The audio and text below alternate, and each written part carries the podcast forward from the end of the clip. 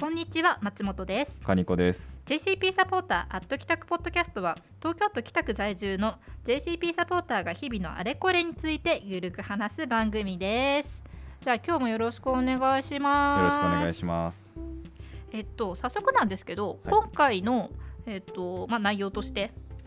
この度東京12ハウスでイベントをやります。やります。はい。はい。フェニズムプログラミング教室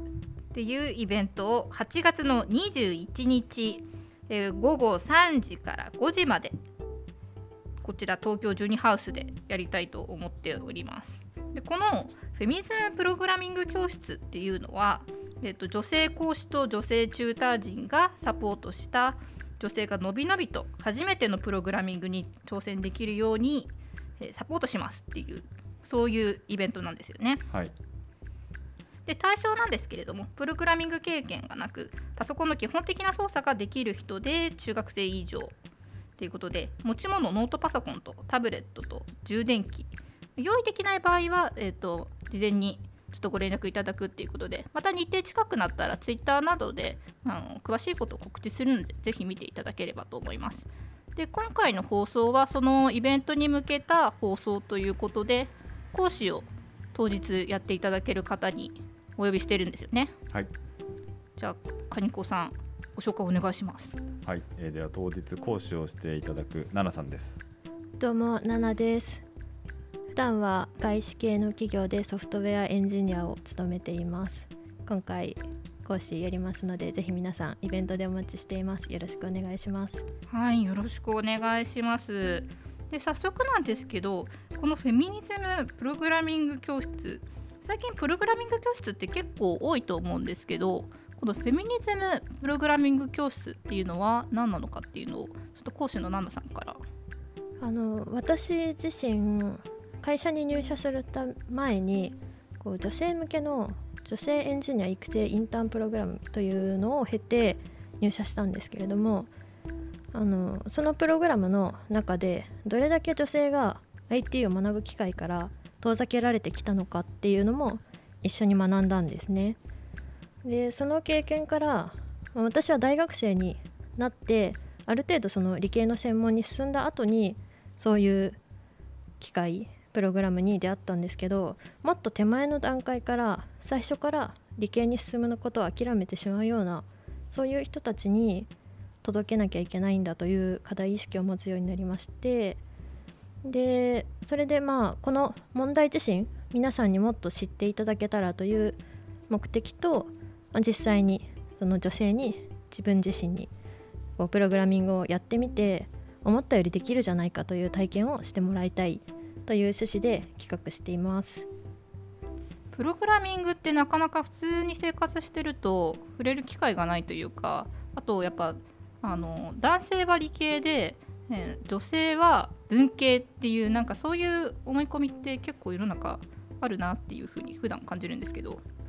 ナナさんは、えっと大学の方は何学部を卒業されたんですか？あそう私はそれで言うとその女性としては結構異色の経歴で大学は数学科だったんですよね。えー数学科だったんですね。はいあの父親が私をずっと理系に進ませたがっていて、まあ、その影響がやっぱり大きかったんじゃないかなと思いますね。その親がどう女性が理系に進むことに対しての偏見は別に特にない家庭でしたね。じゃあ結構ナナさん自体は学年が上がってってもなんか理系に対する自信がどんどんなくなっていったっていうご経験はあんまりない感じですか？そうなんですよね。どっちかっていうとやっぱり女性ジェンダーの影響を受けていたんだなと私が思う部分はこんなに理系が好きだったのにプログラミングには触れてなかったんですよね。そのあくまで勉強の中でやるのが好きだっただけでこうクラブとか自分でその理系分野のクリエイティブなことをしようっていうのはクリエイティブなこと自体は好きだったんですよ。お絵描きはあのイラスト研究会でかなりがっつりのめり込んでやってたんですけどそれが理系の方向に向かなかったっていうのはやっぱりジェンダーの影響が大きかったんじゃないかなと思ってます。なんか勉強だけやっててなんかあの理系的な新しいものを作るっていうのをになんかなかなか発展しづらかったっていうことですかね。女性であるがゆえに。そうですね。やっぱその部活でなんか化学研究会とかコンピューター研究会とか数学研究会とかそういう研究会に入ることには抵抗があった。やっぱり男子ばっかりだしうん。女性らしいものでもないしっていう。なんかね今でもイメージとしてありますよね。なんかパソコンに向かってカタカタカタってやってるのって なんか眼鏡かけた男性みたいな なんか女性がらしくないものうん。みたいなイメージありますよね。なんか男性だったら機械が強いみたいな。なんか最近僕新聞記事で見たんですけどなんかその今小学校ってプログラミング教室教室じゃなくてなんだプログラミング教育をやるようになったけれどもそのまあ小学生の先生小学校の先生ってまあそういう知識がもともとないので研修とかに行ってこう知識を得てくるみたいな感じらしいんですけどその出張でそういう研修に生かされる先生がなんか本来小学校の先生って女性の方がおちょっと多いような感じだけどもその研修に来るのは男性の先生ばっかりみたいあそうなんですね、な、はい、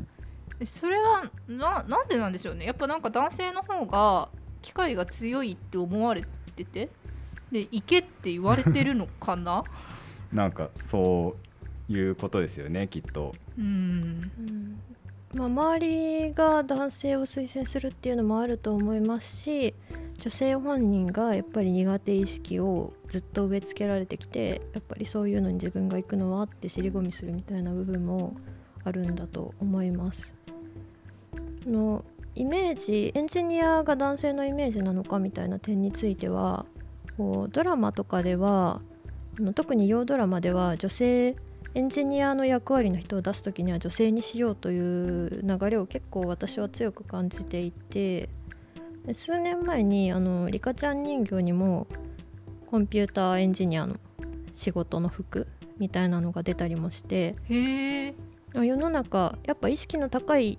人たち特にアメリカではそういうそのエンジニアイコール男性のイメージを塗り替えていこうという流れは強くあるんじゃないかと思いますね。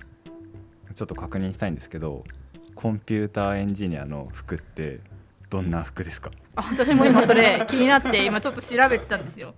なんだそれははいと思って、なんか片手にノートパソコン持ってて、はい。あメガネで髪の毛がピンクだったかな,、えなんかー、結構派手な髪色をしてるやつですね。なるほど。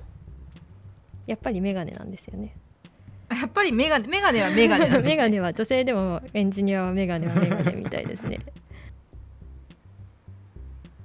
出ました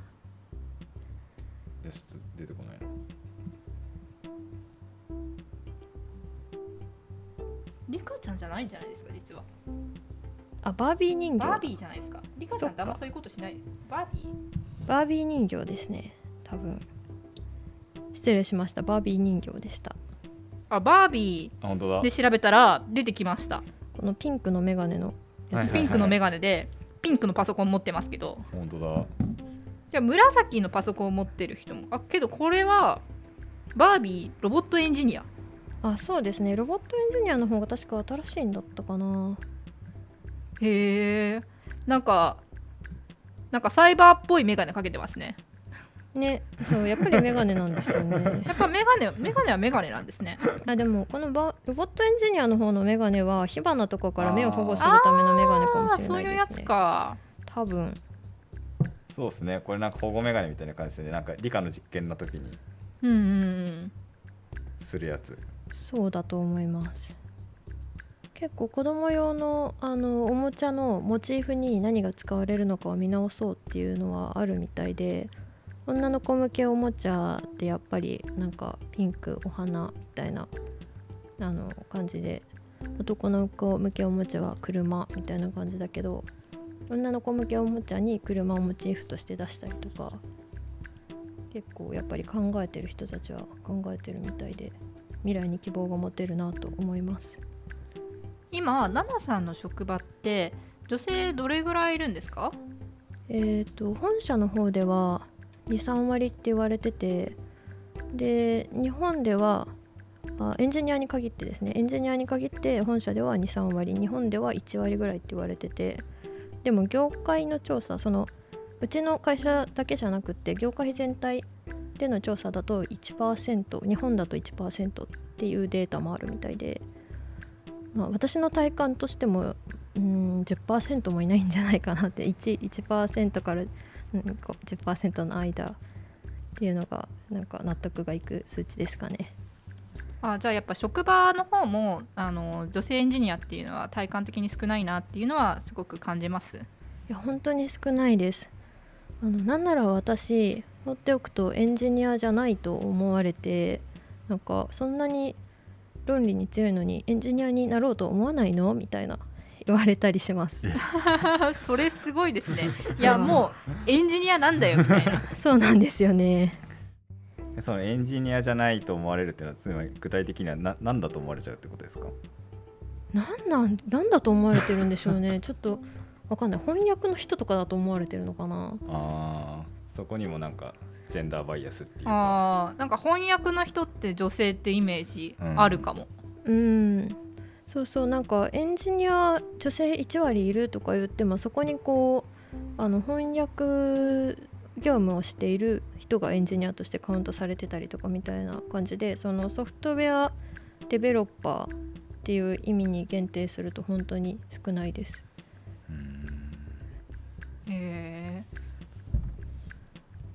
けどなんかそういう重要な職業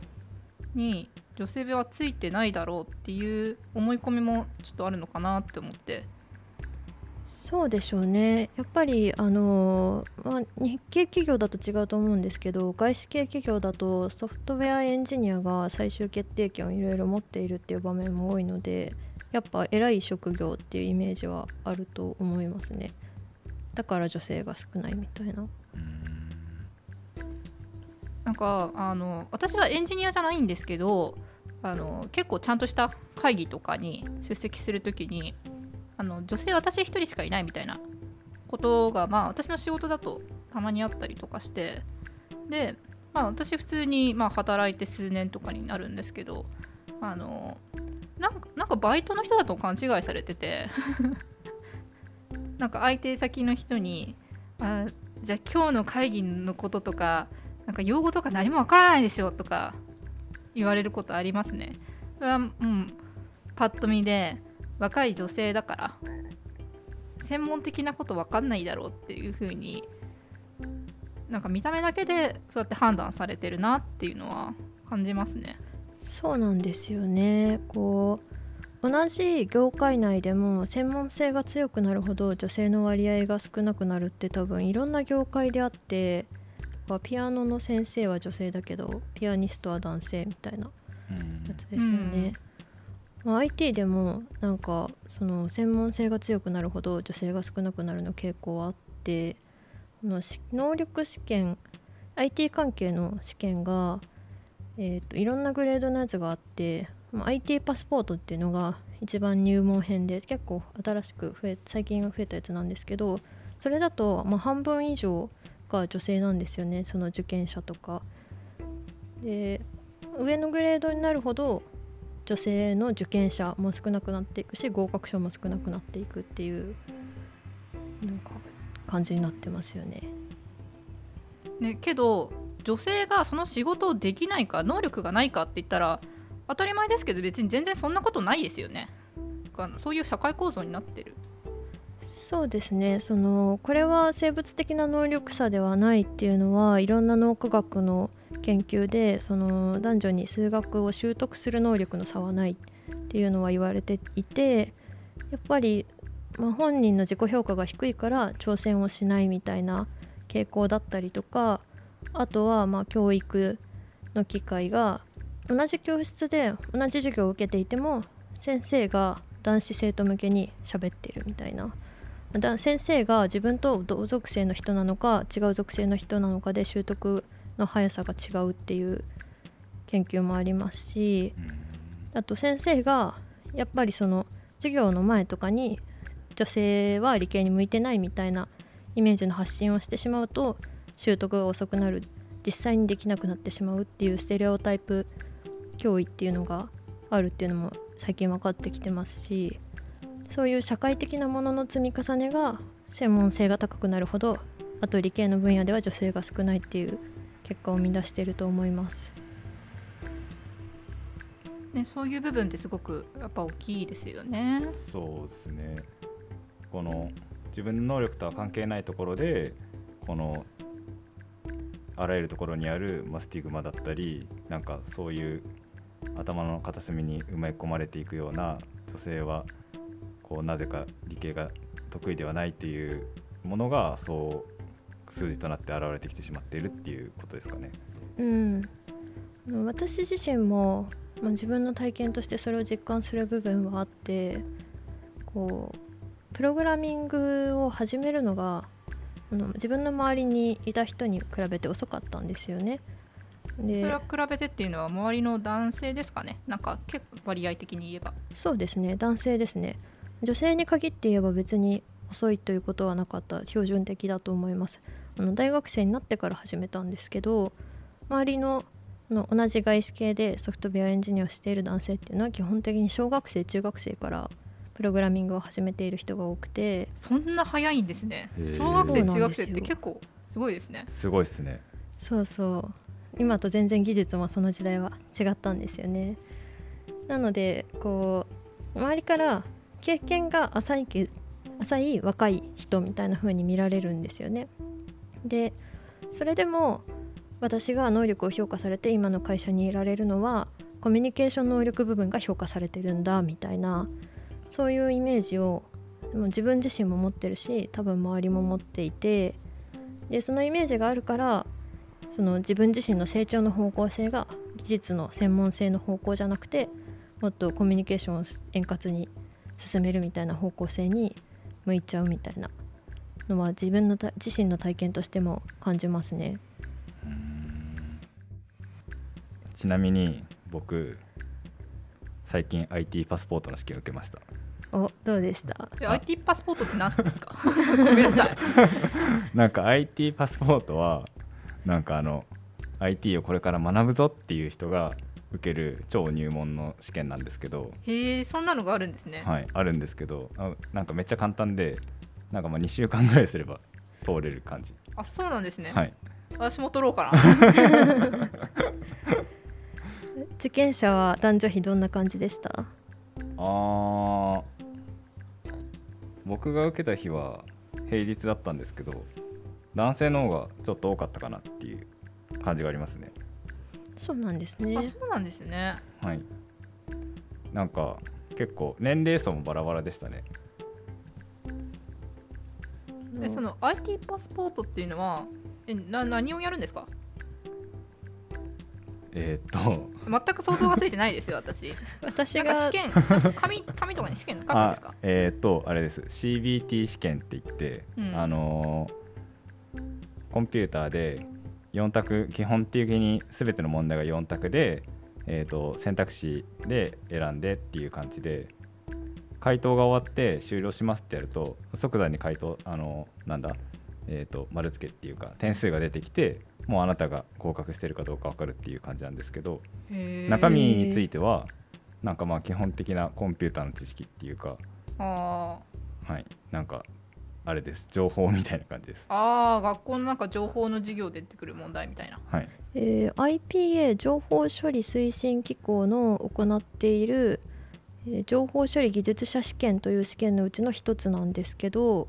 あの今そのホームページのこう位置づけの図みたいなのを見ていると、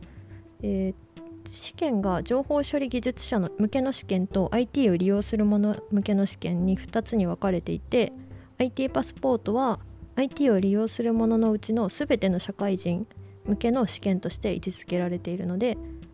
全ての社会人が基本基本的にこのぐらいは相手についての知識を持っておくべきと言われているような内容を試験する。ということですかね。だと思います。あの IT だけじゃなくってあの決算の見方とかそういうのも出てきます。あとはえっ、となんだその一つの大きなプロジェクトを進めていく上でこういう流れであの進めていきますよねみたいなとかそのパソコンとかそのプログラミングの中身っていうよりもそういうのもいっぱいあるっていうか社会人としてなんか求められるものうんも含めた試験問題でしたね。うん、私は私が資格試験を取っていた時には IT パスポート試験はなくて私は IT パスポートを取ってなくてその上級の資格試験のデータベーススペシャリストとか応用情報技術者試験とかを取ったんですけどそれらを取った時には本当に女性いなくてなんかトイレ女性トイレも使いたい放題みたいな 独占みたいな感じでした。あの資格試験のトイレの時間ってかなりトイレ並ぶことが多いじゃないですかみんなそれ以外することなくて気晴らしにトイレ行こうみたいな感じになって男性トイレが長蛇の列のところを悠々と独占してトイレ使ってきましたはいじゃあ、えっとここら辺でちょっと今回お時間がいい感じなのでちょっと前半戦ここらで終了ということでこの後後編にも続くのでもしよければそのままお聞きいただければなと思います。えっと、後編はまた奈々さんの、えっと、奈々さん自体のお仕事についてとかそのお仕事で感じるジェンダー感についてっていうことを、えーお聞きしていきたいと思います。では、えー JCP サポーターアット帰宅ポッドキャストは Spotify、Apple Podcast など各種プラットフォームにて配信しています。また番組へのご意見、ご感想をフォームで募集しています。フォームへのリンクはポッドキャストの概要欄にあります。Twitter もやってますのでぜひフォローしてください。はい、ありがとうございました。またねまたねまたねー